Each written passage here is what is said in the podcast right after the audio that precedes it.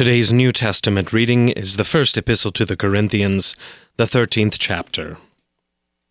If I speak in the tongues of men and angels, but have not love, I am a noisy gong or a clanging cymbal.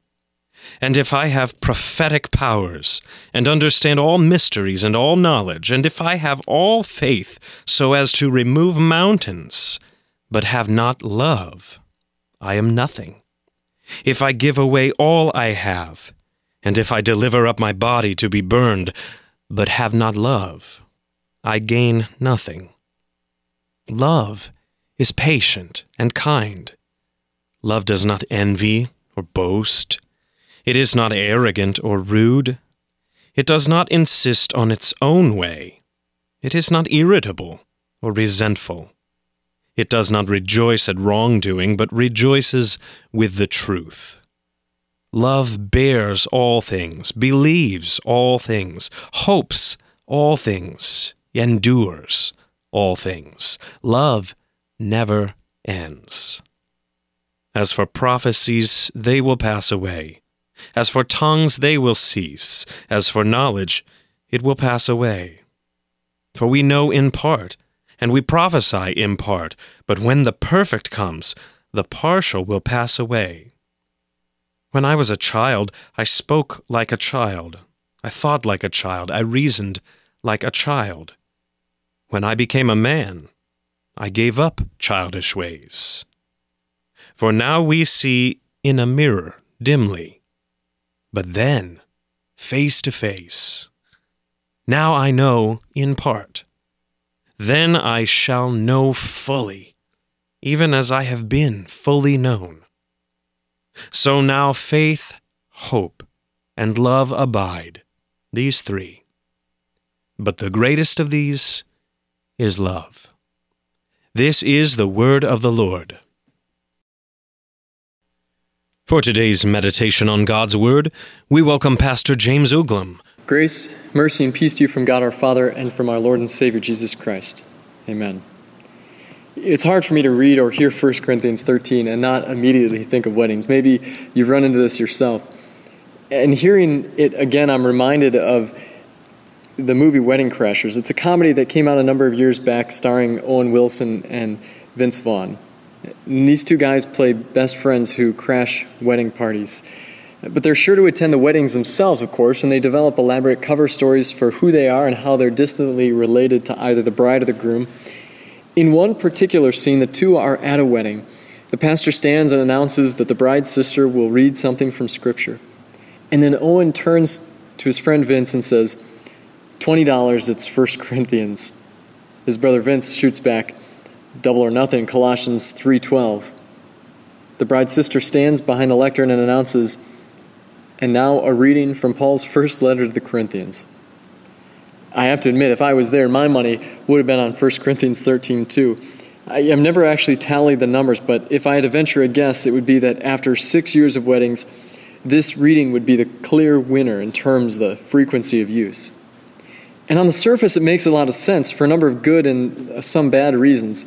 The good reason it's chosen so frequently is that it represents one of the most beautiful expressions of love found in the Bible. But I suspect that sometimes it's chosen because it sounds safe.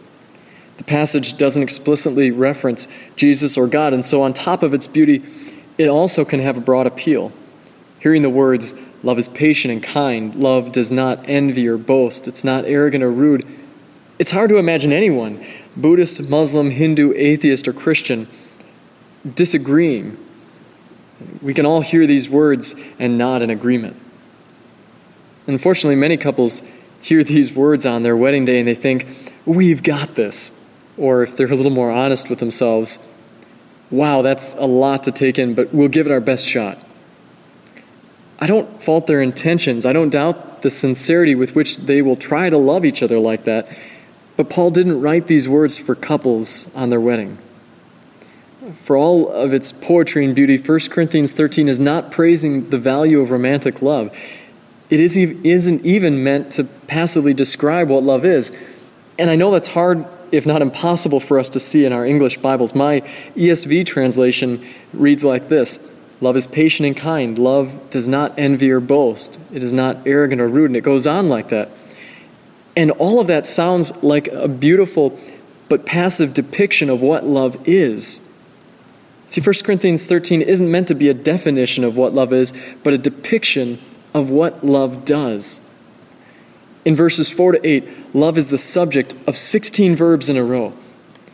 So, what Paul is actually saying is that love shows patience, love acts with kindness, love doesn't speak arrogantly or rudely. Love doesn't insist on its own way. Love does not become irritable or resentful. Love does not rejoice at wrongdoing, but rejoices with the truth. Love bears all things, hopes all things, believes all things, and endures all things. Love never ends. See, here, love is a busy, active thing that never ceases to work. It's always finding ways to express itself for the good of others. And we see this reflected perfectly in just one person Jesus. No amount of love or dedication between two people can come close to this act of love that Paul talks about here. 1 Corinthians 13 isn't about the love expressed between two people, it's about the act of love of God expressed in Jesus for you through the cross. Jesus loves with patience and acts with kindness. His love was not envious or boastful. It wasn't arrogant or rude. He never insisted on his own way, but submitted to his Father's will. He was not irritable or resentful. He does not rejoice at wrongdoings, but rejoices with the truth. He bore all things, believed all things, hoped all things, and endured all things for you. And his love will never fail. And to the extent that we practice this love of God among one another, we can do it only because he has first loved us. So the next time you read 1 Corinthians 13, don't think weddings Think Jesus. In his name, amen.